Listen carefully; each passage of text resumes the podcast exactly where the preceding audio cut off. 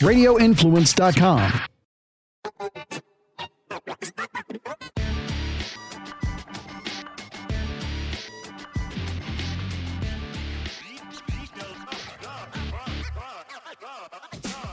Welcome into the July 27th, 2022 edition of the MMA Report podcast with Daniel Galvan. I am Jason Floyd. It is UFC 277 fight week goes down on Saturday inside Dallas. Daniel, by the way, I was almost going to be in Dallas this weekend for the fights. Dude, why? Why were you almost going to be in Dallas? DraftKings. Oh my god, I I seriously thought about going. I mean, my birthday is next week, so I was like, this could be a good birthday activity.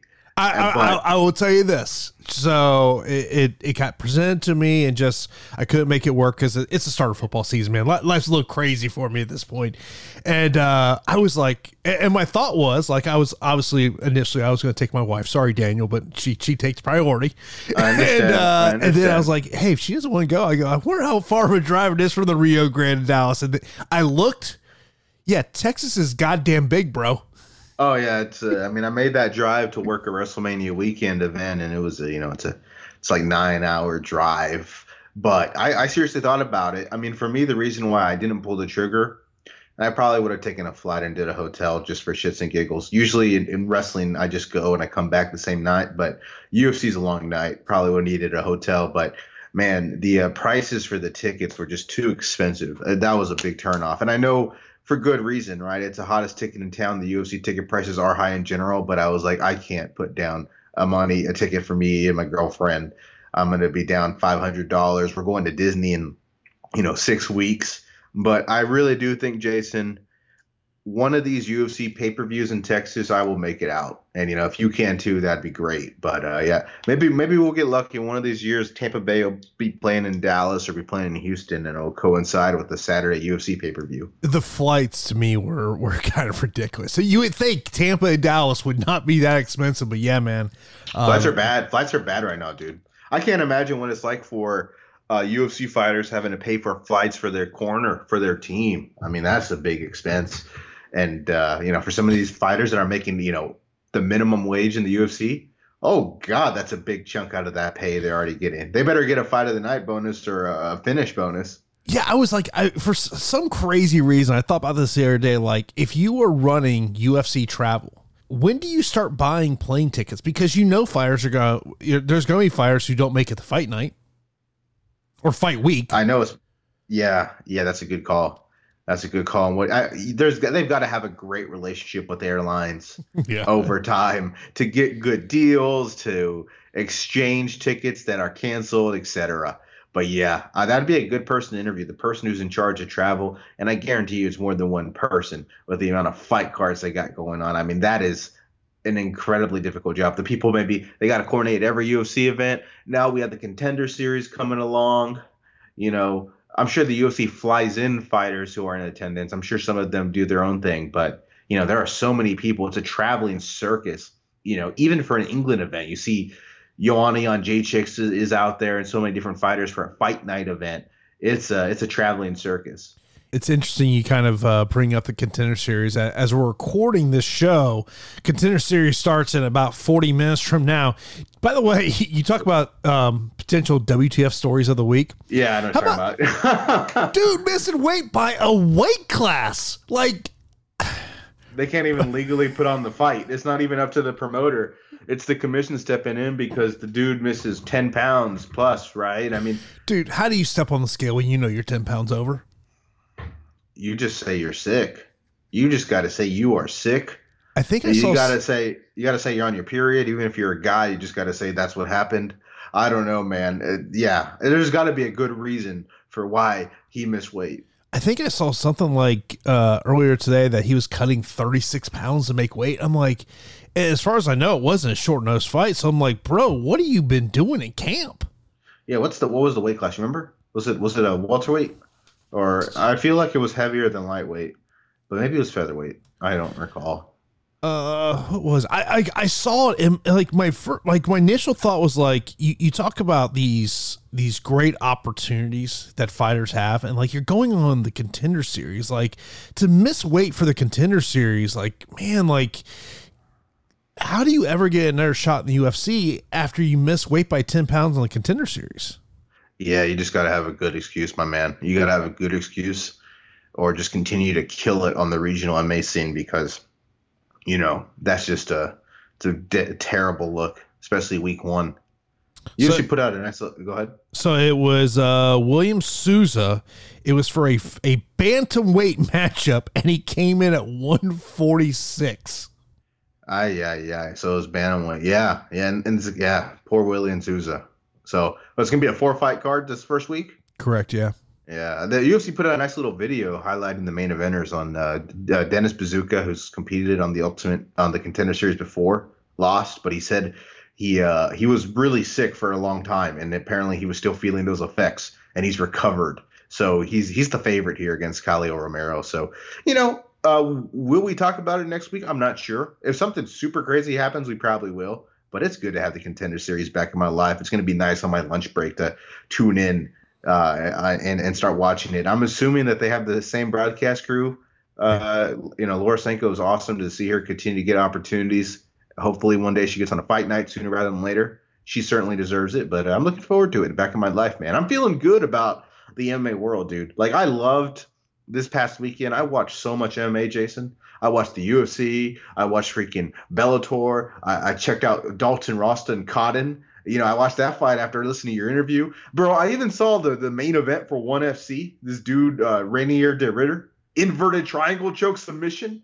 Oh my gosh, this guy's undefeated, phenomenal grappler. People know who he is, obviously. Would love to see him in the UFC, but damn, there is so much MMA in this world, and uh, I'm loving it, bro. And I'm excited for this weekend. Holy crap, what a main event! Yeah, I mean, like first off, before we kind of get into UFC 277, you know, talk about takeaways. Uh, I talked about a little bit on the, on the Sunday podcast. You know, the, the Jason Jackson fight on, on Friday. I mean, like, look from a from a fighter's perspective, I understand. I, I get Sorry, you, bro. I'm honestly, bro, I'm honestly I, thinking about it. Oh, I, God. I, was that Ben Askren in there? Look, I get you. I get, and look, as a fan, as a guy who was sitting on his couch on Friday night, yeah, that fight sucked. Like that was not a entertaining fight. And like I know there's people that'll say, "Oh, this is mixed martial arts." And look, I don't mind watching ground fighting. That just was not exciting. Even when, when Scott Coker basically comes out after the fact goes, "Yeah, that wasn't exactly the most exciting fight." Like from a fighter's aspect, I understand why Jason Jackson went out there with the game plan he did. It's it's just unfortunate to me the fact of the rest of that fight card was great. I mean, you could just go top to bottom. I mean, the very first fight of the night, Archie Colgan, great prospect. He looked absolutely amazing. Roman Faraldo just absolutely styled on his opponent, man. I, hope we see Roman Faraldo get someone inside that top 10. Um, you know, you look at, uh, you know, the Dalton Rosta Romero Cotton matchup, you really just saw two guys who have a wrestling base. Obviously, Romero Cotton was the more accomplished collegiate wrestler, but the striking was just a difference in that. And Dalton Rosta keeping the fight on feet. Dalton Rosta looked absolutely amazing. Usman Nurmagomedov looked just, I mean, you, you, see the talent level with Usman. Uh, Musayev, what he did to Sydney Outlaw. Personally, I believe that Musayev should get Patri- uh, Patricky Pitbull next hearing some things that maybe it's going to be Usman. Here, here's my problem with Usman. Super talented guy, no question about it. Hasn't fought anybody in the top ten in Bellator. Yeah, you're right. He hasn't. It's it's a difficult thing because he looks so dominant in these fights that it's kind of similar to the Islam Makhachev thing, where you know Islam Makhachev hasn't fought a whole lot of top 15 guys, but just watching him fight you know he can hang with anyone in the weight class. And I get that feeling with Nurmagomedov, where he can hang with anyone at lightweight, especially because lightweight really, to be frank, is shallow right now in Bellator. There aren't a lot of great names at lightweight. I mean, we have a guy in, in Tufik Musayev who's clearly showed he's one of those great names. Clearly probably deserves that fight, especially given that they had a great fight, him and Patricky earlier. Um, but there isn't a lot of great lightweight names. There's no one in this lightweight class where you told me if Usman is matched up with him, that I'm picking the guy against Usman. I'm picking Nurmagomedov against everyone in this weight class, including the champion. So I, I get why maybe you want to hot shot him. I would love to see him in another fight though, just to just to continue to validate that at least somebody with a digit next to their name what I would do if I was Scott Coker and Mike Kogan is I would do the Musayev and Pitbull rematch just because the built-in storyline there, and then I would do Usman against Alexander Shabliy, who's coming off that great win against Brent Primus. Like if I was matching that division, that's how I would do it. That's great, and put them on the same night, man. Because I tell you what, both Nurmagomedov and Musayev phenomenal performances, bro. I mean, the way Nurmagomedov just so quickly and forcefully transition in that guillotine choke off of the, the wrestle battle between him and Chris Gonzalez. It was just, it was beautiful, my man. And Tufik Musayev, bro, this guy's punching power. Dude, I love watching this guy fight. If Bellator is able to get this guy continually fighting for them, oh, he, he's he's a, he's one of those must watch guys. I mean, they really made the main card pop because the main card obviously had the Lorenz Larkin fight that went to no contest after the elbow to the back of the head. That was a Debbie Downer. Um, but those fights, along with that opener, which is pretty awesome, the uh, Marcelo Golm Davion Franklin fight, yep. it's an awesome fight, bro. Franklin was just throwing this dude around like it was a professional wrestling match. Unfortunately, it caught up to him in round three. He got a little tired. Marcelo Golm was able to kind of use his veteran experience, but man, it was a good main card, bro. The, the other thing I mentioned on the prelims would be one Akhmed Magomedov, who just undefeated. I believe he's from Dag- a Dagestani fighter easy first round win. And the other one is Veta Arteaga. Uh, she got that sub over Vanessa Porto, and she's someone who I think Bellator needs to resign. But she is a free agent, so she has an opportunity now. She fought out the end of her deal. She has an opportunity to possibly jump to the UFC. First off, the SMH moment is a whole Lorenz Larkin fight. of, of um, Big John saying, "I want to." What, what, was his line? I want to cut my throat or something like that. Whole like for people who did not see that, you know, there, there's a fa- there is a unintentional illegal strike that Lorenz Larkin lands to the back of the head. And there's this delay, and then ultimately the referee comes over. He tries to cover up his microphone Bellator Productions like, screw you, dude. We're, we're potting that thing up so we can hear what you're saying. He calls over Corey Schaefer, who is the VP of Regulatory Affairs for Bellator. So he's Bellator's version of Mark Ratner. Um, he runs ISKA. And he, he calls somebody over, else over, which I want to say, I think maybe he said Manny, which I'm guessing was probably someone with the Washington State Athletic Commission. And then, but I mean, spot on analysis by John McCarthy. I mean, it was just spot on, but like you could tell that referee did not want to make that call. Well, you could tell the referee didn't know what he was doing. Yeah. He or he wasn't sure of what he was doing. That's really rude of me to say he didn't know what he was doing. He, he he's he's a referee. He, he knows what he's doing. But he was he didn't want he wasn't confident. He he didn't want to make the wrong call, right? Which is in my workplace if I don't want to make the wrong call, there's no such thing as a stupid question I can go and ask. But bro, it just is a really bad look when you have a microphone and, and, and we're all hearing it. And to quote Big John McCarthy, he said, I wrote it down right now. I'm just sitting here wanting to cut my throat. That's what he said. I'm like, I can't believe he said that on air. That's amazing. But you could tell whenever he was making the approach to the outside cage, that's exactly what he was going to ask. He was going to ask what was going to happen. I was like, I hope the production crew's got this refs back because they're going to throw him under the bus so bad. And uh, yeah, at the end of the day, though, it is on him. It, yes, you want to if you if you if you aren't sure about something, sure, make sure you know the right answer. But he should have never been unsure. Yeah. He should have known and set the authority and set the tone and not outla- not allow outside interference, outside input to impact the direct results of this, right? What if that person and I'm, you know, and Schaefer doesn't obviously. What if that person is just a big fan of uh, of of Larkin's opponent, right? He gives him the DQ win. Yeah, so it's a tough look for the referee like this is just my pure speculation and, and, you know this is you know i always feel like the director back in the truck is screaming to the audio guy hey pot that up man i don't care i don't care that referee's trying to cover that mic we got to hear what he says yeah and if you're a referee i'm like no, you're not allowed to mic me up. And I'm sure they're like, okay, we'll get another referee. You won't work this event. So they probably don't have any leverage. But if I'm a referee, I would hate the microphone. I would ask, is there any way I could turn this off? You know, when I want to. And I'm sure they're going to say, hell no, this is going to be on the whole time. But if I'm personally a referee, I hate the microphone and I need to be aware of it. And if I have an ability to mute myself, that is something I am like learning. Okay. I don't know if referees have that ability to mute themselves, but they should, if they do, they should learn when they can and can't do that. You, you got to learn where that wire is connected to and unplug it. Yeah. 100%. yeah. Yeah. Don't even ask. Don't even ask. You're right. Don't even ask. Unplug it. Because guess what? You can. You can literally unplug it. You can turn the lavalier mic off, whatever mic they're using.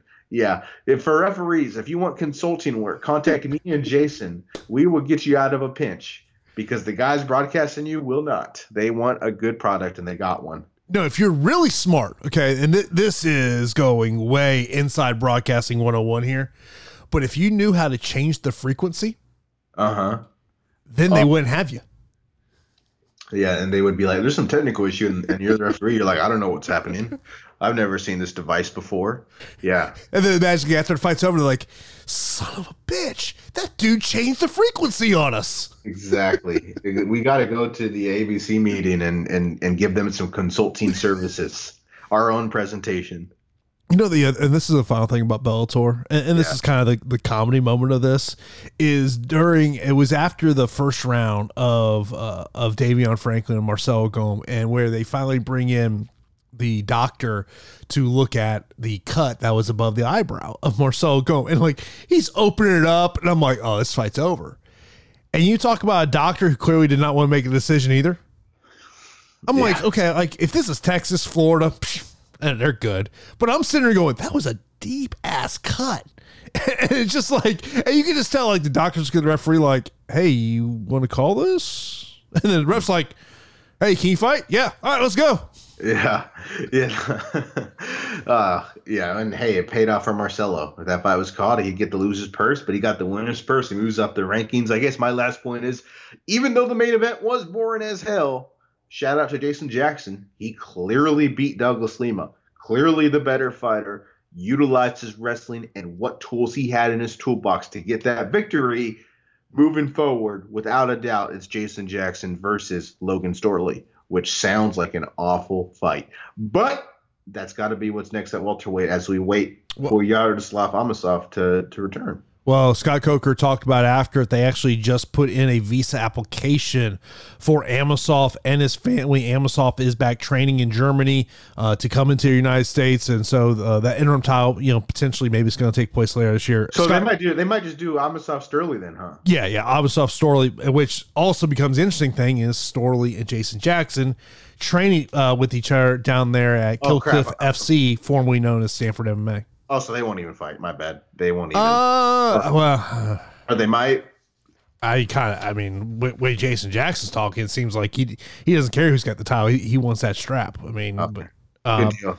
Good what deal. in terms of uh, Saturday? You know, here's one of my under the radar ta- takeaways from UFC London, okay. and it goes back to the Jai Herbert fight tremendous analysis by Michael Bisping and Paul Felder during that fight, especially during the first round, where, of course, prior to this matchup, Jai Herbert had a vicious knockout defeat.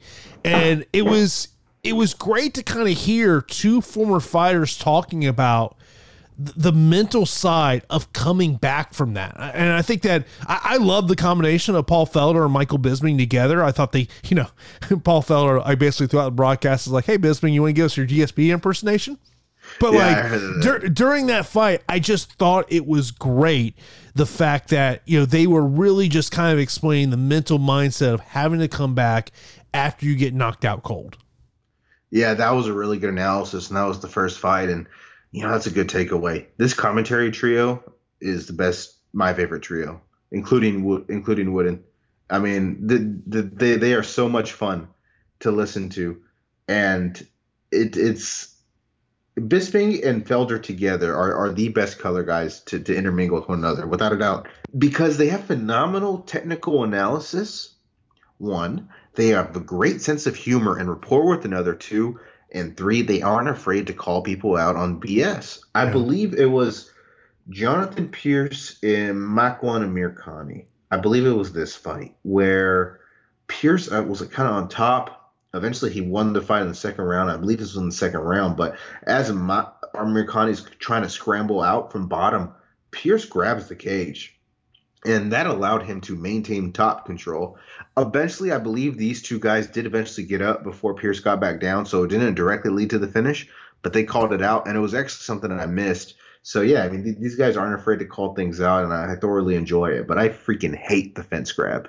By the way, I, I, am with you. I love the, the combination of Bisping Felder. I hate the combination we have on Saturday. Love Jon Anik as a play-by-play announcer. I hate Rogan and DC together. Yeah, why do you hate him? I just feel like you, you don't get the best Daniel Cormier. Yeah.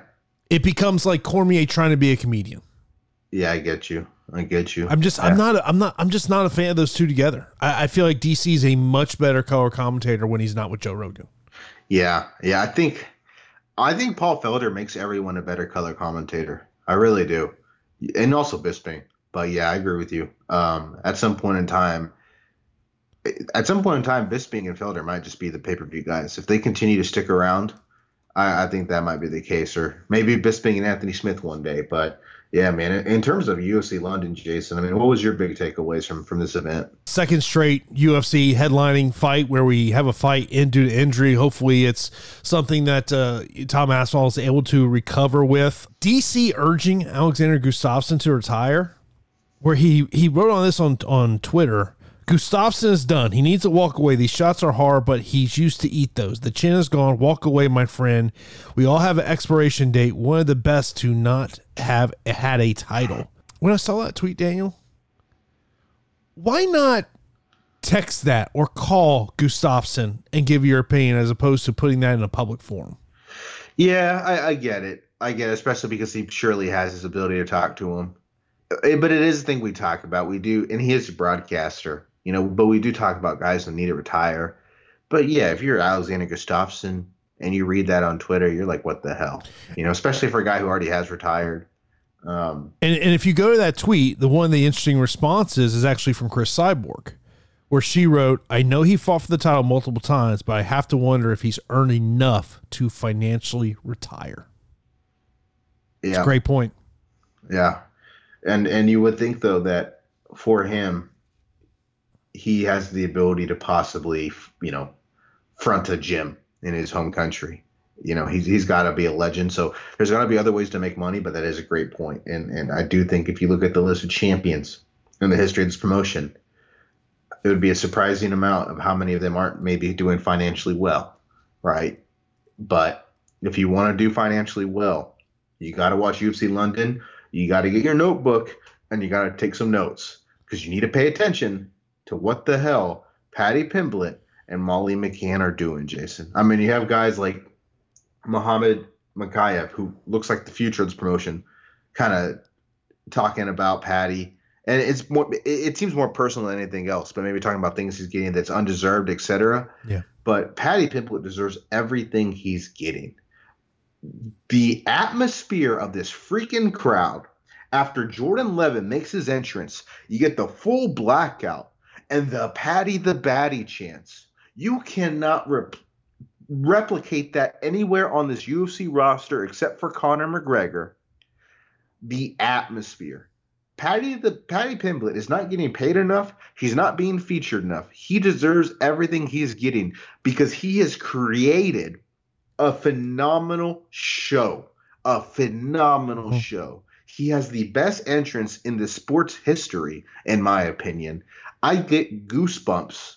And he's fighting Jordan Levitt, and I'm getting goosebumps. His trajectory at 155 pounds, I don't think has really changed for me in, in terms of you have to match him up correctly. You, you have to kind of, in a way, do the Sean O'Malley bill with him because, like, there are, you know, there may be more questions I have about Paddy Pimblett following UFC London than I had before you know, probably the, the, the, biggest question I had before was what I perceive as some defensive liabilities in terms of striking defense.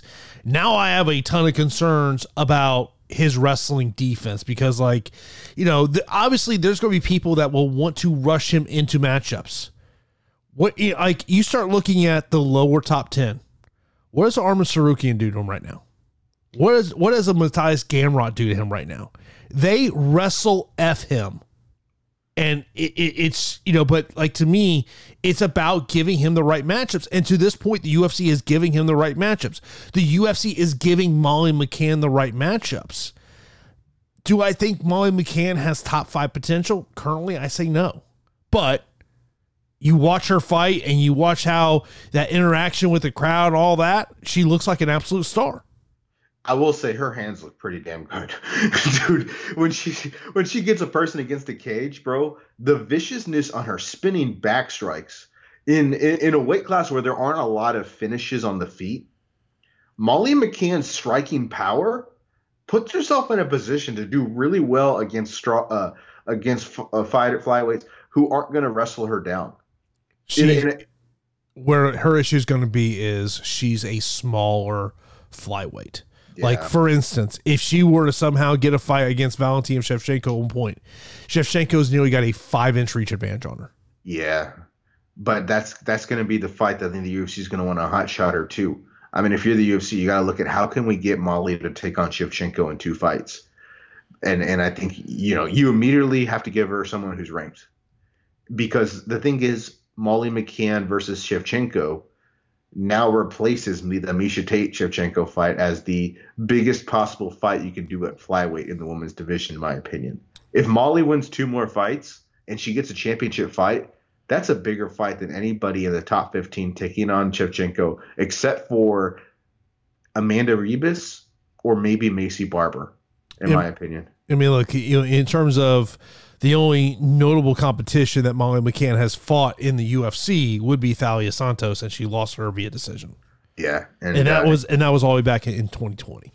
Yeah, so I mean, she's not a favorite to, to make there, but the UFC, much like a Paddy Pimblett, they've got to take care of them yeah. because at the end of the day, you look at this fight card, and, and that was special, so they got to take care of it. They got to continue to fight in England, and Paddy Pimblett, looking at his fight, you're right to mention his wrestling defense is just bad in terms of being able to escape being controlled against the cage. He was not able to do that for long periods of time against Jordan Levitt. That's a problem because there are a lot of these guys at lightweight that are going to do a whole lot more damage with their wrestling when it comes to getting on top and landing offensive strikes. What Paddy showed here, though, was he's a slick, slick, smart grappler. The way he was able to trap Jordan Levitt's arm in that body triangle, reminiscent of BJ Penn and Jens Pulver. Great call by the commentary crew. Uh, it, it was uh, it was beautiful, beautiful rear naked choke. So the thing about Paddy is when he does get put on his back, you do gotta love his grappling game. By the way, you mentioned uh, two true false questions to me. One involves Paddy, other involves Mokaev. We'll, we'll start with Paddy. True false. Conor versus Paddy happens. That's a false for me. You don't think so? Oh no, no way. Why not? First off, it would take a long time for Paddy Pimblett to get there. And if you told me Paddy Pimblett, Conor McGregor fights right now, I think Conor McGregor starches him inside seven minutes. Yeah, I think absolutely Conor deserves the. I mean, on the feet, it's a different ball game. I mean, he's just got outright power and better striker. Uh, Paddy's takedown offense, I haven't seen a whole lot of it yet. So you are right in that matchup, but you know Conor's towards the end of his career if he loses his return fight, it's a whole lot of losses in a row. I mean, this guy's ranked 11th in the lightweight class. I'm telling you, the more and more I think about it, I think the right fight to make is him versus Dan Hooker. Oh yeah, that's a phenomenal fight. Like that is like a get right fight for Conor mm-hmm. McGregor. Absolutely, I think that's a great fight for him to make, and uh, I don't think it's going to happen. He's probably just going to fight the champion. yeah, no, no. I, yeah. I, think you're. The other true false is Muhammad Mokaev becomes youngest champion. I say false just because I really wonder about what happens when he can't use his grappling and he has to strike. Yeah, I agree. But there, the thing is, I agree with that. But I'm going to go true on this one. Um, he's got like two years to do it. He's got a really astonishing amateur resume. Mm-hmm. He comes across like a special fighter. He's going to continue to get bigger and stronger. He's 21 years old. his wrestling is really freaking good. Charles Johnson, who he went up against, is a pretty damn good defensive wrestler and uh, tough guy from Tiger Muay Thai at times. I was I watched him on a Tiger Muay Thai documentary that I've been watching. Really good documentary. I don't know what the hell's going on with Charles's hair, but other than that, that was that was a t- I, uh, I was watching the fights live, and uh, that was definitely the talk on uh, MMA Twitter. Is what is up with his hair? And also, what the hell is up with Charles Rose's chest? His, his chest was completely red, like he'd been chopped by Ric Flair.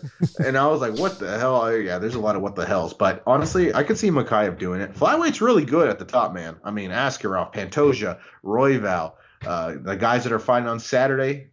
Figueiredo might be a bantamweight in two years or maybe a year. But eh, light, flyweight class is nothing to mess with.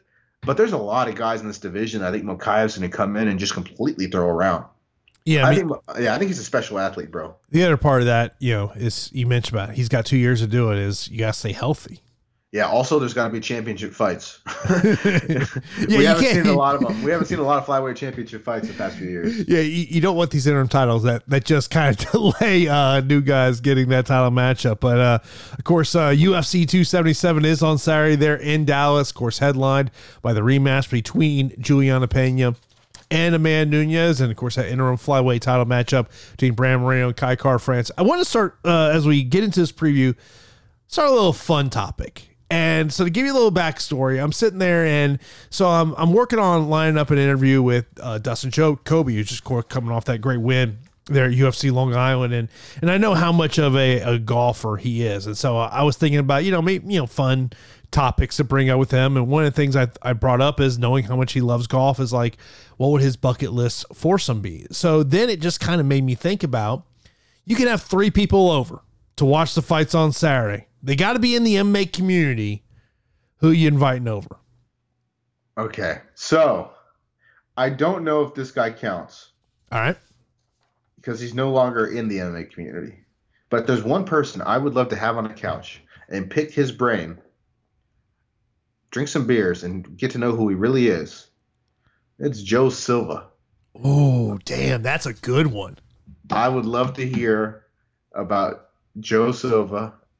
He is such a recluse, and he's one of the most important people in the history of the UFC. A guy I wouldn't include, but I, because he kind of fits the Joe Silva mold of prying information out of him, would have been Lorenzo Fertitta. And I just would want to figure out why he decided to sell the UFC when he did, because that was a very sudden thing, and that's something that's like that is a story that is undercovered you know, the end of the the Zufa era. But Joe Silva will be one of my guys on the couch. That that's a great pick, bro. Like that. Thanks. I, I wrote down a ton of names. He was definitely not one of those names. So my number one choice to me is easy. Uh huh. We know this guy's personality. We know he's a fun guy. I know, you know, I I I believe he he likes to enjoy enjoy the milk uh, the uh, adult cocktails. Give me Michael Bisping, bro. Oh yeah, the, Michael Bisping's a great pick. He really is. I mean, he does a phenomenal pot. He's got a phenomenal personality. I think about it sometimes like he's one of the most lovable guys in the UFC, but there was a point in time when he was a big time heel. Yeah. a bad guy that people booed, and and it just speaks to his personality. Michael Bisping would be a phenomenal hang. That's a great choice, my man. My number two, I don't know if he's on your list. And the reason I put him on my list has to do with the co main event. Henry Cejudo. Oh, you're gonna have to cut him off. You're gonna have to cut him off. But what, what why are you picking Henry Cejudo here? Technical analysis of those two guys in the co main event. And uh, and Henry is is becoming obviously he's making his comeback, but you know when you hear guys talk about who work with him inside there, fight ready there in Arizona, I, I think from a fight analysis aspect, I think it'd be fascinating to sit there for three hours and hear how Henry Cejudo breaks down a fight. Yeah, I, yeah, I, that that would be awesome to hear him. It, it's a great call. He's gonna say something. He's probably gonna be tweeting. I'm gonna go with uh, the comedy guy. Actually, who's your third pick? Who's your third pick? This was a tough one for me. Uh huh. Before, yeah, I don't want to steal it. I Go ahead. thought about going Danny Sabatello, Oh, I thought about him too. but I I was like, oh man, if you put him and Bisping together, Yeah, that might get a little little rough. yeah. So I went Paul Felder. Oh, that's a great pick. You got you got a better broadcast crew in your living room than on air that night. Oh god, that's a good pick. I love it. this is what I got. Okay. So, uh, this is tough. People that are not making the cut. Pat Barry, not making the cut, thought about it. Okay. Good personality. Justin Gaethje, good personality, not making the cut. Amanda Ribas, really liked her interviews. They should be a good personality at the party. Now we got three people, and I don't know who I'm going to cut. These three people I know are going to bring the party, are going to be entertaining. I'm going to have to cut Tai Tuivasa. It's a, it's a tough one. He he wa- he was on my list. You know why Yeah. I cut him out? Why is that? I've got carpet in my living room, bro. I know. And I feel like, and, and look, so when we're doing my show last Saturday, people are talking about shoeies. Like, bro, I'm not doing a shoey. I don't care if that shoe is straight out of the box. I'm not doing it. I feel like a Tai Tuivasa is basically going to goat you into doing a shoey, and then I'm going to have to explain to my wife why our carpet smells like beer. yeah, you will 100% be doing a shoey with him in the room. I love it. So you need a party animal. I thought about Paddy Pimblett, but I'm going to go Molly McCann. She's also a fan of Everton, my favorite soccer team. She's she's the life of the party, and I'm going to bring her in. And then my number three, Ray Longo. I'm going to bring in Ray Longo. I think he's going to be hilarious. He's going to bring the comedy. So we got Joe Silva for the information, Molly McCann for the party, and Ray Longo for the for the the comedy. I, I feel like I've got kind of I've got the analysis of Cejudo, but why why do I think Cejudo pounds him back? By the way, there's something Oh. that tells me. So, uh, um, well, we have kind of seen some videos where you know he might Yeah. have been a little intoxicated. Bisping, Bisping and Felder and me together. You know who I almost thought about picking, Who's- Who? just because I want to know what tweets he almost hit send on. Uh, Jon Jones. Yes, yeah, I was like, yeah, that's a good one. That's a good one. I uh, there's also like I the two people that didn't make my list that I kind of wanted was Forrest Griffin, who's my favorite fighter of all time, okay. and uh, CM Punk, who love him as a wrestler, uh, he's associated with MMA. If I just wanted to get inspired, I'd probably put bring along uh, Volkanovski and Rose Namajunas. Every time I listen to their post-fight interviews, I just want to like run through a wall and work hard and achieve everything in life. They talk so much about work ethic, and I just feel so inspired. I feel like if I have them in there, it would probably do more for me than a Tony Robbins discussion. All right. Who would you, if you could invite one promoter over, who would you rather have on your couch watching the fights with you? Dana White or Scott Coker? Dude, it's Dana White, he's he's he's a better hang. Okay. I feel like Scott would be funner, though. Why? I feel, I feel like you, you start throwing some cocktail. Scott looks like that guy who, you know, he's low key. Get some cocktails in him. He might start talking. Yeah. And the thing is, Scott is someone who has more stories that people don't know about than Dana. I, I feel like Dana more. would be reserved I don't know, man. Yeah, I don't unless know. he I mean, unless he really knows you. yeah, I mean that's true. I mean, I uh, he- I did see him give those guys two hundred fifty thousand dollars, so I'm gonna try and be his friend and make him feel young, and, and maybe he'll give me a bag of money. Excuse me, sorry. I saw he actually responded to that. the MMA Junkie headline: Dana White goes off on critics of two hundred fifty thousand dollar gift to Nelk Boys member. Mind your own effing business. Yeah, that's, Yeah. that's a Dana White quote. Yeah, I, I love it. Oh, I, I, another person that I, I would almost I'm gonna switch her out with Molly McCann. Actually, I would go with Kayla Harrison. I think she'd be great. Uh, we're gonna get into Kayla here in a second. Yeah. So here, here's a quote from Dana White. Let me stret- let me set this record straight. First of all, all these people on the internet can go f themselves. Okay, I spend my money however the f I want to spend my money. Mind your own effing business. Number two, if you look at what Kyle and the Nelk Boys have done as far as how they're handling and a lot of other things they've done, these kids have never asked me for anything ever. They've never asked me for anything, and they couldn't be better people. Kyle has done many things for me. Believe me, the two hundred fifty thousand that I gave him for his birthday, it does not cover the amount of things that kid has done for me.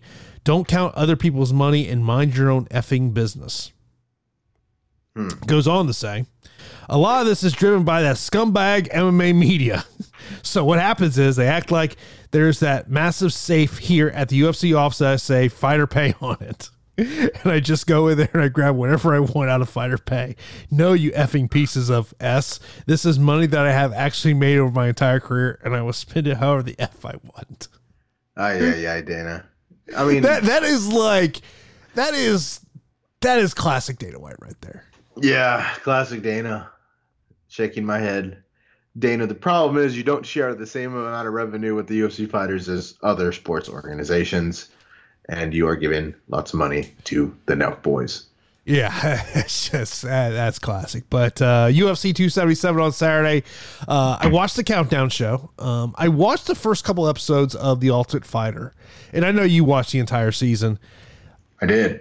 One of my perceptions about the episodes I watched The Ultimate Fighter, I felt like the UFC was trying to make Juliana Pena likable. Do you agree with that? Yeah. Yeah, I, I think there was very few instances where she wasn't likable in the show.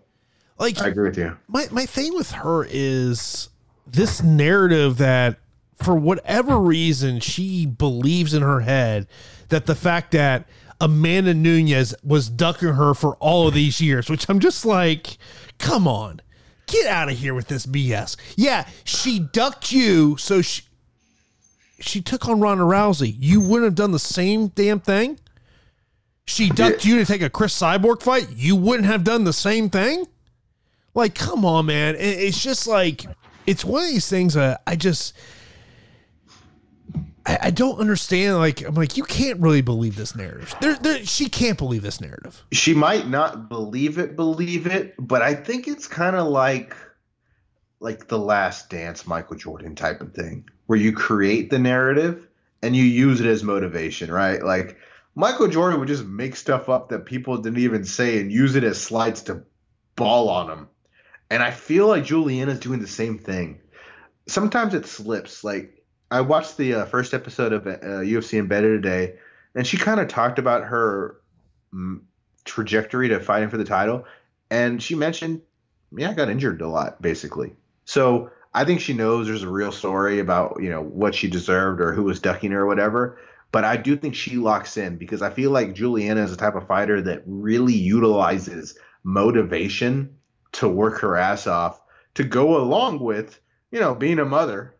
Uh, you know, and, and so I think I think she probably realizes that it's a fake reality she she's portraying, but she's using it as fuel, bro. But if she needs motivation, all she's got to do is go to bestfightodds.com and look at the fact that she's a plus 200 underdog after she kicked Amanda Nunes's ass the last time they fought. That's all the motivation she needs. I don't know what to expect on Saturday night. I really don't. Because like you go back and you look at your their first fight and you say, okay, how much of this was in relation to Amanda coming off COVID? Maybe that's just an excuse. How much of it is Juliana Pena had an A plus performance and it was an off night for Amanda Nunes? Or C, has Amanda Nunes hit the downside of her career?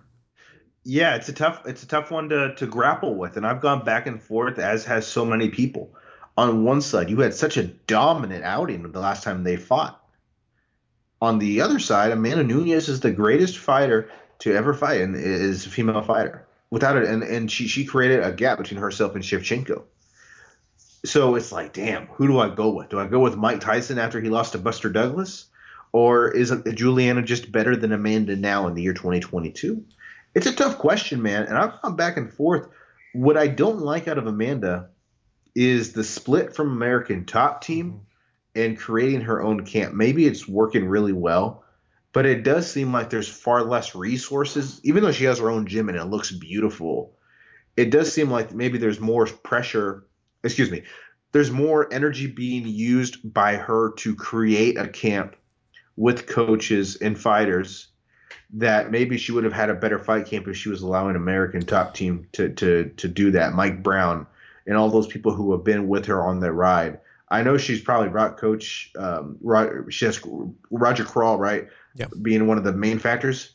So I'm, I'm a bit worried for her that she's had such a dramatic change in fight camps when she also just has to worry about returning to form after the biggest loss in her career. You know, watching Countdown, a couple of my big takeaways as they were previewing this fight was on the man Nunes side of Roger Crawl, basically, without saying it, says that, you know, proclaiming that Kayla Harrison was jealous of Man Nunes. And there was, you could definitely tell that was kind of part of the narrative they were selling early on was, hey, if if Amanda would have won the first fight, who knows? Maybe they, they do. Kayla ends up in the UFC and, and all that. The other thing that really stuck out to me was the UFC, I thought, did a really good job of selling this narrative of you had a longtime champion, Amanda Nunes, and she had to do so much media, so much media. She was being pulled in, in totally different directions. And then they basically turned to, oh, by the way, Juliana Pena has been having to do a ton of media over the last seven months since she won the title. But like, I, I think it was it was during the first episode Embedded when I was watching it, and there was this part of where she's hitting mitts with her boxing coach, and of course, you know, you think about their first fight where the thing that shocked you the most was how much Juliana Pena stayed in the pocket with the man Nunes. and I kind of wonder like if they go in there with the same type of game plan, could that ultimately be why Juliana Pena loses her title on Saturday night? If she stays in the pocket and, and it ends, yeah, I could. I think the stand up is going to be closer than it was. The jab that Juliana utilized was such an effective tool, though. It's going to be a difficult thing for Amanda to counteract. It, it, it's a tough one. I've, I've gone back and forth. I think I, I don't see a situation where Amanda is able to bring Pena down with the wrestling, obviously, and get on top and, and rain down ground and pound. That's a position where Nunes has done a lot of damage throughout her career. I think the way she ends up on top like that is if she rocks Juliana Pena. I think Juliana Pena stays in the pocket. She's going to put herself in a great position to get rocked. I do think Pena wins this fight, Jason. I think she's approaching this fight. First and foremost, I think Pena's really strong mentally in terms of like believing in herself and work ethic. I think because the last fight happened in December 2021 and there's been a lot of time that's passed, the uh, high of being a champion has weared off. And I think Pena has found herself feeling like she's still in the challenger role. And maybe the um, the normal pratfalls that people do when they win a championship in a surprising fashion and do all the media, maybe that's gone away because of the time that's elapsed. So, man, having rewatched UFC 269, I think Juliana shocks the world a second time. I keep going back and forth on this one. My gut says Juliana Pena is the right pick. Yeah. But I mean, I just think you can't count out Amanda Nunes. she's the goat. She is the literal goat. I mean, it. Yeah, it's it's a tough pick. There's a reason why Pena's the dog after dominant win, because Nunes looked different. Her state, she looked frazzled. She looked completely taken out of her game, and she didn't adjust. Now Nunes has an opportunity to adjust.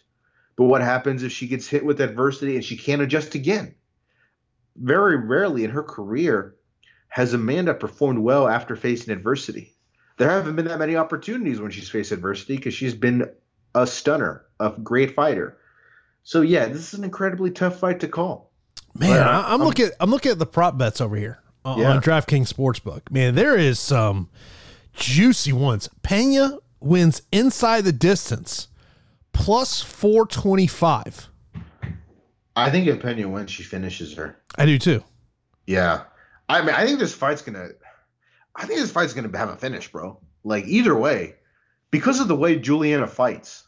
Because Juliana fights in a way where she's incredibly aggressive. Like you are not going to see a point fight, you know, tactical striking, cautious approach.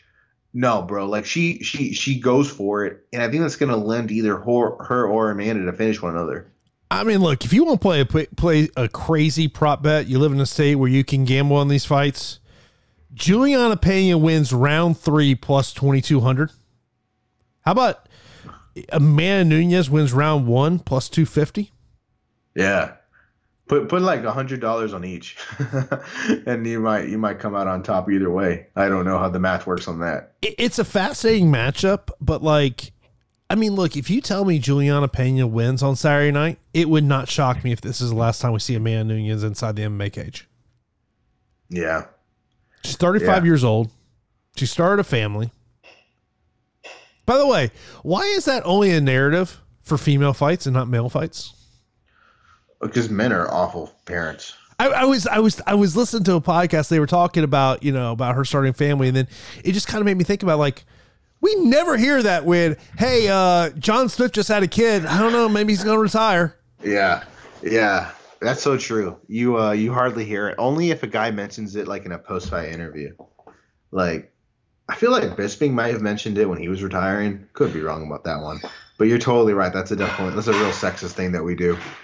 But, God, I forget. God, I mean, I, I forget who I was talking to, and they were they were talking about that. Just oh, it was uh, I interviewed uh, Terrion Ware, the UFC vet. He's um he's got a fight coming up here uh, against out Morales uh, in California, and he was talking because I, I, saw on his Instagram that he was talking about you know Father's Day, and and he talked about it. he's like he's like man, he goes as an athlete, he goes you can miss a lot of things with your kids, and he's like it's one of the things I've realized like. I just have to make sure he goes, no matter what's going on, if my kids have something going on, I'm there for my kids. He goes, if I have to, you know, delay a training session, I'm going to delay a training session. Dude, you know who retired? uh, Henry Cejudo retired because he's going to be a father. Oh yeah, that, that's that's a good one. Yeah, yeah. I totally forgot about that. Granted, he's coming back. Or or he retired because he wanted more money. But yeah, that's probably what it was. but that's what he cited. But yeah, that's good by Terrion Ware. You know, Terrion isn't like one of those guys who's you know, he, he, doesn't have fu money. They can just say, "I've made my money. I'm retiring." you know, yeah. gonna go to everything, right? But look at look at look at your man Tom, man. He's like, "I'm gonna retire. I'm gonna hang out with my kids." And He's like, no, this is boring as hell. Time to go win another Super Bowl. I remember seeing a meme that was like after he came back, it was like "f them kids." yeah, I can't tell. I was watching it Embedded. Does Brandon Moreno have like three children? I feel like he might. I was watching Embedded. I don't know if it was like his children or maybe one of them was like uh, you know an aunt or an uncle. I, I know they they profiled his daughter. Yeah, there, there were three girls playing in like a little trampoline as he was making breakfast, and I was like, Jesus, Brandon is just—he's a parent over here, parent of the year the interesting part about that one is, I mean, and obviously these two guys have already fought each other, and Brand Moreno and Kai Kara-France. Uh, the first fight was an excellent fight. Kai Kara-France got off to a great start in the first round, and then Moreno took uh, the second and third round. And, and obviously, the the narrative around, around Brand Moreno leading into this matchup is he has made a lot of changes in terms of his training. He left his longtime team He's now training under James Krause at Glory MMA and Fitness. And for people who've not seen the Countdown Show, it, the Countdown Show really went into kind of James Krause, James's Krause's mindset. Now, James Krause, he is 0 2 as a coach in UFC title match. I believe that's the correct record uh, with Tim Elliott and, and, Megan Anderson. But one of the things I thought was really interesting, he talked about, he says, you know, and he kind of he, he correlated this to football. He goes, he's like, you know, I don't look at at, as a coach is looking at what's happening in the half or what happens in the quarters. He's like, I'm looking at each individual play and how we get better. I mean, look, it's it's one of these things of Kai Kara-France has looked absolutely amazing. But it, it, I think there's a little bit of unknowns of how much changes that James Krause can make with Brand Moreno. One of the things I think with Brand Moreno that sticks out to me is just these these kind of like these moments in a fight where it's like, hey man, put the hands up don't, don't let your face become an everlast punching bag. Yeah, and Kai Kara-France is not someone you want to be a punching bag for. I mean, he's he's one of the most impressive strikers in this weight class, yeah. bar none. You know, he uh, he's got the advantage on the feet in this fight. He's gonna hit he's gonna hit Brandon Moreno in the face a lot. Um, the the thing is, in those moments of absolute insanity, Brandon Moreno thrives in those moments, in those wars in the ability to take a lose a round and come back in two and three or three, four, and five and, and win a fight. Uh, I'm biased. I'm Hispanic. Brandon Moreno is one of like the few fighters I've ever interviewed. I'm biased. I'm rooting for this guy. Uh, but yeah, anyone who's ever talked to Brandon Moreno, how, how do you not like it? Like his personality? Yeah, super biased. But in terms of this fight, I think Kai is the better striker. Bro, that is the hardest thing for me covering the sport yeah. is not being biased for you know fighters I talk to, and you just have dope conversations with them. Yeah, the the trick is being Ariel Helwani. You just interview everybody, so you can't be biased. you're gonna talk to all of them. Uh, but yeah, and, and you're working your way, Jason. I mean, every single week, uh, especially on the weekend drop of the podcast, you have so many great interviews. You had Terrence McKinney on this past weekend, and uh, hard, big recommendations. It's a you know on the weekend, the thing to get you through the weekend is the MMA report with you interviewing guys and and whatnot. But yeah, man, uh, grappling, I like Moreno and the grappling exchanges between these two. I don't think he's gonna like. I don't think this fight's gonna go to the ground though, other than like in scrambles, I guess. It's it's gonna be a close one, man. I'm going Moreno to retain, but this is the first time he's fought someone that wasn't named Davison Figueiredo in two years. Yeah, I think Davison Figueiredo has learned the hard side of the business side of the UFC. Yeah, They will move on past you, bro. They don't mm-hmm. care. What do you think about? I, was, I listened to Makai, Muhammad Mokaev's interview on Ariel, and Ariel asked him, "When you do fight for the title, who's going to be the champion?" And he said, "Askar Askarov." What do you think about that? Two years from now. I can see it. Yeah, I can see it too. So it's a I good mean, weight A- Asgard just finds himself in, in such close fights, though. He does. He does. I mean, that fight against Kara-France was a very close fight. Yeah. Yeah. By the way, one of our favorite guys on this card, Derrick Lewis, taking on Sergey Pavlovich. Uh, Sergey Pavlovich, you know, he has never attempted a, he's never gotten a fight to the ground inside the UFC. So uh, this is a fight that you probably expect is going to stay on the feet. Uh, with Derrick Lewis, he's one of these guys that you just never know what to expect from him because, I mean, he can literally knock anybody out any moment. But also, like, you never know if he's healthy going into a fight. Yeah, man, that's true. He's he's very polarizing in terms of output. You never know if the fight's going to be shit because it's boring, or if the fight's going to have the opponent shit his pants because he knocked him out. you know, poop's going to be involved though when it comes to Derrick Lewis. Uh, yeah, bro, this is either going to be a badass knockout of the night, performance of the night, great first round, or it's going to be a boring three round striking affair. But I think it's going to be entertaining. I'm excited for this one. Uh, I think Pavlovich is going to win this one, though. I, I think he's he's he's the better uh, technical striker, but but Derrick technique kind of goes out the window. He hits like a Mack truck. Yeah, I mean, the, the, you know, Derrick Lewis is always a guy that I love watching fight. Uh, you, you speak about that flyweight division. You also got Pantoja taking on Alex Perez. Alex Perez fights for the first time since December November 21st, 2020, when he lost to Davison Figueiredo uh, for the lightweight title. He's had a couple of canceled matchups here. And of course, Pantoja, that, that's a big one. Uh, the opening fight of the main card, huge ramifications there of Muhammad Ankalaev taking on Anthony Smith. Anyone who's listened to Anthony Smith on his podcast with Michael Bisping will know He's taken a lot of offense to being over a four to one betting underdog in this one. He's he's not been a big fan of that one, but man, Ankalaev, man, he he's such legit. It- you know, it wouldn't shock me if, if wins if this, if this is the last time we see Anthony Smith. It went because like he has set himself up for life after fighting. Dude, yeah, he's a phenomenal broadcaster, great podcast host, great interview, great personality, talented fighter. Could he pull off the upset? Maybe. Um, he could, but you know, when you look at the last three wins for Ankalaev, the quality of opponent is just much higher than Anthony's last three wins. The difference in these two is the stand up between these two in a three round fight. I think Ankalaev's going to have success there you know, maybe Anthony Smith wrestles his way to a victory. It's possible. Um, he he's a live dog in here. I, I think the odds are too high in Ankalaev's favor, but I'm still picking Ankalaev here. But I would put money on uh, on Smith in this fight. And, and and by the way, um, that flyweight matchup you mentioned, it's a hell of a freaking main card if you're a hardcore mixed martial arts fan. Perez Pantoja is great. When you talk about who could be flyweight champion in two years, both those guys could absolutely be champion. It's a hell of a flyweight fight, man. I, I love this main card. Yeah, look, I, I- think uh, it's another solid main card that we have on, on pay per view. Uh, you, you look at the preliminary card, you know, on paper, not a ton to me sticks out to me, Daniel. I agree with you. I, I think this preliminary card's a bit of a Debbie Downer. You don't like you don't to me like I mean Morono to me is always a fun guy. Drew Dober's always a guy that I like watching fight, but like there's not like that that one fight that sticks out to you prelims. You're like, oh man, that is the one that gets me super pumped.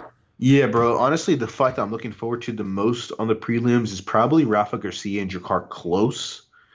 Uh, I think that one's just going to be entertaining. I think everything on the prelims, like the four fights in between the early prelims and the main card, those fights are set up to be entertaining fights in terms of how these guys fight.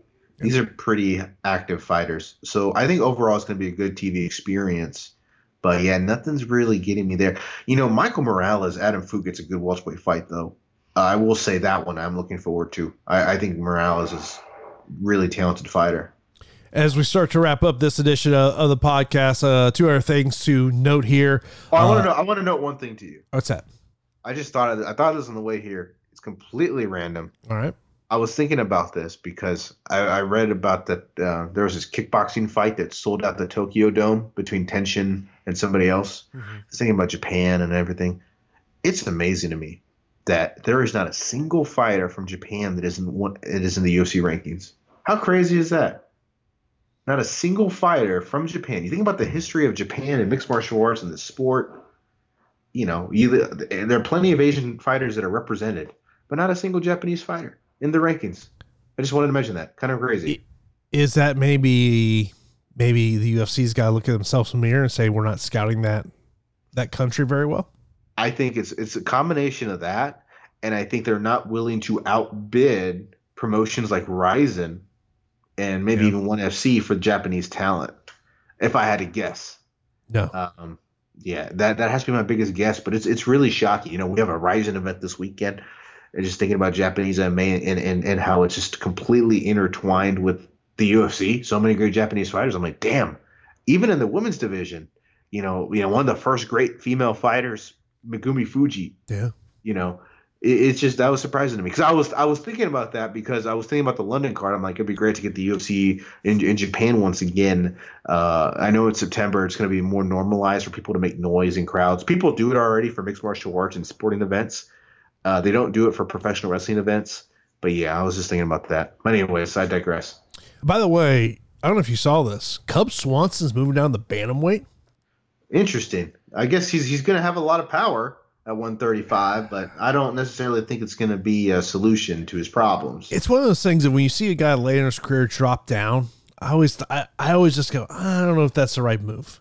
Yeah, whether it be him or Miesha Tate, doesn't really seem like the right move. But Yeah. Also, to mention about the annual ABC meeting has been taking place over the past couple of days, and uh, a couple of interesting things that have come out of there is potential rule change. There's actually going to be voting on these on Wednesday. Is allowing fighters five minutes to recover from eye poke. I absolutely love that that potential rule change. Uh, there's also uh, on yesterday there on um, on Monday, excuse me, they were talking about uh, allowing uh, knee sleeves and ankle sleeves. And what I thought it was a really interesting. Uh, I was watching it; it was uh, being streamed on YouTube, and Andy Foster is talking about it, and he brought up the Francis Ngannou and Ciryl Gane situation from earlier this year, and he said it literally happens 30 minutes before Ngannou is going to make the walk that he's learned that Ngannou wants to wear knee sleeves which I thought was absolutely crazy. And he's like, and he's talking about the fact he's like, I've got a pay per view main event that's going to walk in 30 minutes, and I'm having to decide whether I'm going to okay it. There was a, another commissioner that he was kind of, uh, in a way, alluding to maybe why to not allow this to happen.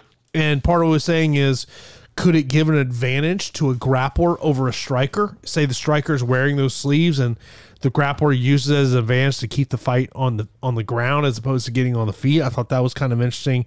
Uh, also, they put out this chart that is about trying to make MMA judging, um, I guess, more understandable. The, the the one part of this chart that me stuck out the most is the fact of ninety five percent of all rounds will be scored 10-9. yeah, yeah, and you know, it it it's uh, it was a really informative chart and really well done. A lot of words on there. I felt like the um the most important thing to take away from what they're trying to communicate is this: is that we accept that MMA bouts shall be s- s- scored based on a evaluation of fighters' effective striking, effective aggressiveness, cage and ring control, and it's one of those things where one fighter, if one fighter demonstrates an advantage in effective striking or grappling, that's it. That's the winner of your fight. You don't care about cage control and aggressiveness isn't taken into consideration. If one fighter demonstrates a, an advantage in effective striking and grappling, that's a wrap. It's a very important thing to learn when we talk about judging. And then once it goes down, if it then it becomes if a fighter uh, gets an advantage in effective aggressiveness, you don't take cage or ring control into account. Then you take cage and ring control if it's you can't have an advantage. So I think that's a very important thing when we talk about rounds where a guy lands better shots, really effective strikes for a f- couple flurries, but he gets put on his back. But the guy on top doesn't do anything for three and a half minutes. That round's going to go to the guy who clearly had the better effective striking if the guy on top didn't do effective grappling. Yeah, I mean, look, it's. I think what this ultimately shows is, and I think it just showed who everyone in the mixed martial arts community is that the executive directors of these commissions, they're constantly wanting to evolve our sport. They're wanting to, and they want people to be able to understand where things are going in this sport. I mean, to me, that is like my biggest takeaway from it. Uh, also, on Monday, open scoring was a topic of conversation. And uh, Din Thomas, of course, works on the UFC broadcast. He was there. He was talking about why he is in favor of open scoring. And look, I think that we all understand aspects of why from a fighter perspective of why open scoring is something that is going to be something that people are going to want. One of the things I've really, you know, and one thing that I will tell you that I was told is that look, there's nothing's really changing on open scoring in terms of, of regulatory committees at this point. It's just it's an open dialogue at this point. You know, Kansas obviously is doing it and uh, Colorado is doing it, but people should not automatically expect that you're going to see open scoring happen, um, you know, in, in, other jurisdictions. And you know, I saw, I saw this on Twitter, and one of the things of I feel like people who who have the narrative of open scoring needs to happen, open scoring needs to happen, they don't look at the bigger picture. And I ended up responding to Erik Magraken of Combat Sports Law. And uh, he had said, he goes, there's a lot of opinions on what open scoring will do. Now there's data of what it actually does. Good to follow the data in terms of opinions. 79.4% of fighters want open scoring. That should, there should matter. And I responded with, I go, I take you're aware of Marc Ratner's on the record of being against open scoring. And he goes, yes, but for reasons that data seems to contradict and likely drama involved is not a real objection to open scoring. That's basically a fan opinion. And then I kind of, you know, said, first off, you, you need to put yourself into the side of the promoter's shoes. And when I when I see people have this open scoring debate on, on Twitter, Daniel, I just think they're not realistic if Marc Ratner, Dana White, and Hunter Campbell are not for open scoring, we're never going to see open scoring in the UFC. We got to be realistic as fight fans with this. Yeah, yeah. That and that's the most important thing when it comes to those are the decision makers and the power players. You know, but you know, it, it's a debate that we'll continue to have, and I, I've gone back and forth on this one.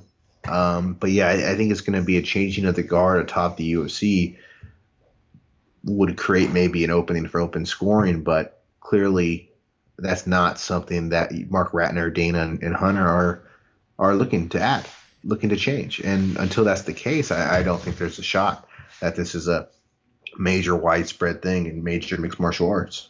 I mean, look, if a fighter took over as president of the UFC, okay, then I can see where maybe you see a little bit of change, but I don't expect change to happen anytime in the near future. I mean, look, you're going to see smaller shows that are going to run open scoring when they go to places like Kansas, Colorado. Combate Global is doing it. One of the things of after the Bellator fights are over, I turned over to Paramount Plus on Friday night. I watched a little bit of the Combate show. The thing I thought was interesting, um, I really, I really wasn't listening to commentary, but I noticed when they put up the scores for open scoring, they didn't list the judge's name it said Judge One, Judge Two, Judge Three. Yeah, that's funny. I, I think that's probably what you should do, but you know, when you talk about okay. drama, one one of the downsides I've heard of open scoring is what happened. Corner A is pissed off with how John Smith scored a fight, and what if they go confront John Smith during the fight? Yeah, exactly. That's a good one you know. The, the other but, thing I look at this and, and, look, this completely comes from a someone who works behind the scenes on a play-by-play broadcast. There's a financial component of this. You know, every time you hear Jon Anik read this, you know, judge's decision brought to you by, there's money behind that. Yeah, there's absolutely money behind that. But again, it's it's something where the result doesn't have to be known because it could be in play after the first two rounds or the mm-hmm. first four. So it's not like we're going to do away with that. But even with open scoring, I guarantee you they'll still sell an ad. And it'll still be yes, yeah. You so, know, you yeah. know how us broadcasters work. We can sell an ad. We're selling an ad. Yeah, you know, uh, like WWE. Vince McMahon stepped down this past week, and uh, Triple H is in charge of creative now. And uh, there was a because right now Monday Night Raw is three hours, but a lot of people wanted to go back to two because it's just too much. And Triple H is on camera seven years ago saying that he would want it to go back to two hours. But that is 19 minutes of commercials that they will not give up. 19 minutes of money, and advertising reigns supreme. So I do not anticipate Monday Night Raw will move down to two hours. Well, you probably think on the on the USA side of the equation, how much money they're paying the WWE to be able to broadcast that with what they're selling in commercial inventory. They probably don't want to reduce it an hour. Absolutely, the viewership numbers from something they would replace that hour block of wrestling with is probably much less, and, and the money bringing in is much less. And you know, one hour each week for fifty two weeks, that's a lot of money. Yeah, and, and I'm sure there's probably also a lot of talent in the WWE roster that may not want to see one hour go away from television because then that's going to take away opportunities. Yeah, it's a stacked roster. It really is. As as a viewer, I, I dislike three hours just because it was a big turnoff for me. Um, it was an oversaturation of the product. I could do two hours every Monday, but three hours I stopped watching regularly. So, but yeah, for the talent and it's something that's uh, an extra hour opportunity, and that's a stacked roster. You know, now with Valerie Loureda aboard. I saw she uh, made her debut um, at the house show in um, Cocoa Beach. I want to say. Oh, I didn't even see that. Wow. Yeah, I saw. I saw that on. Um, I want to say I saw it on Twitter today. Good for her. Good for her. Yeah. Yeah. That's what I'm one of those things that makes you wonder of of you know how long will it be until you see her on there? Oh, I think the other interesting thing with going to WWE, the fact that they're now uh, they've they've gone back to the TV 14 rating. Yeah, yeah, it's going to be a very interesting time in professional wrestling. I mean, Vince McMahon's been pulling the strings since the 80s, 1980s. Four decades. Four decades of his influence on the, the biggest professional wrestling company in the world. And now I, I wouldn't be surprised if he still communicates Triple H and Stephanie McMahon and uh, Nick Khan. But uh, it's going to be very interesting. I'm excited to see the product moving forward. And uh, yeah. I saw someone put up a meme like within hours of him retiring. Uh, yeah. and they created a Photoshop and said Vince McMahon is all elite. Yeah. yeah. Yeah. Oh my God. Yeah. It's going to be interesting to see. I, I, feel like with that story, something big is going to drop in the future. I know Real Sports is working on a story on it, and I think there must have been something. I mean, already there was enough for him to step down, but I get the feeling this story is not over. That oh no, no, no. Yeah. No, there's you know, yeah. You would just love to know kind of uh, the source of all the leaks. That to me would be the interesting part.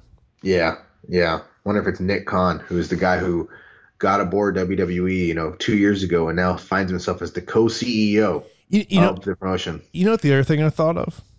What's that? True, false. If the WWE sells, the new owner of WWE is Endeavor. Whew. I mean, if I was Endeavor, I would want to buy the WWE. That's a, that's a, when you look at all the properties they own, that would join the UFC among really valuable prop. It's a, it's a company that makes profit, yeah, big profit. So true or false? I'm gonna say false, only because I think another company will outbid Endeavor for the WWE. You know, that's a hot property that I think a lot of people want. But yeah. uh, it's, it's certainly in play. I mean, that fits within their portfolio of companies they own. By the way, uh, we'll wrap up here. Uh, ton of regional MMA on UFC Fight Pass on Friday. Titan FC 78, uh, UWC 36, which is a Mexican promotion. Cage Fury 111. FAC 15, that's James Krause's promotion. Also LFA 137, LFA 137, Jacob Rosales. Uh, of course, following the contender series last year, he's a part of that card. Uh, I had a chance to catch up with him. You can check that interview over at the MMAReport.com. FAC 15, Mikey England in the main event, someone to pay attention to there. Uh, Titan FC, Alex Nicholson. Of course, you'll remember that name. He's fighting for the heavyweight title. They're doing a show, uh, I want to say it's in Dominican Republic at Titan Cards. It's a co promotion event they're doing down there. So, uh, plenty of MMA taking on Friday night. If you're sitting home on Friday night, want to watch a little mixed martial arts. So, of course, on Saturday, you got UFC 277. Daniel, anything you want to mention before we get out of here? All I got to say is Teruto got a knockout last week. Good deal, Teruto. Yeah, first time Weston Wilson's been knocked out in his career. I saw I saw Weston yeah. put that on his Facebook. Yeah, bro. It's a uh, yeah, man, a lot of stuff. But I'm excited for this weekend, bro, and uh, good catching up with you. Thank you for everyone that's listening, and we're gonna kill it next week talking about uh what the hell happened at UFC 277 course, a uh, great way to show your support for the podcast. Leave that rating and review, whether you listen to us on Apple Podcasts or Spotify. Of course, put clips of, up over on the MMA Report YouTube channel. Of course, you subscribe to that. That does, does help us out a lot as well. But that's going to do it for this edition of the MMA Report podcast, which comes out two times a week on Wednesday and on Sunday on your favorite podcasting platform and radioinfluence.com.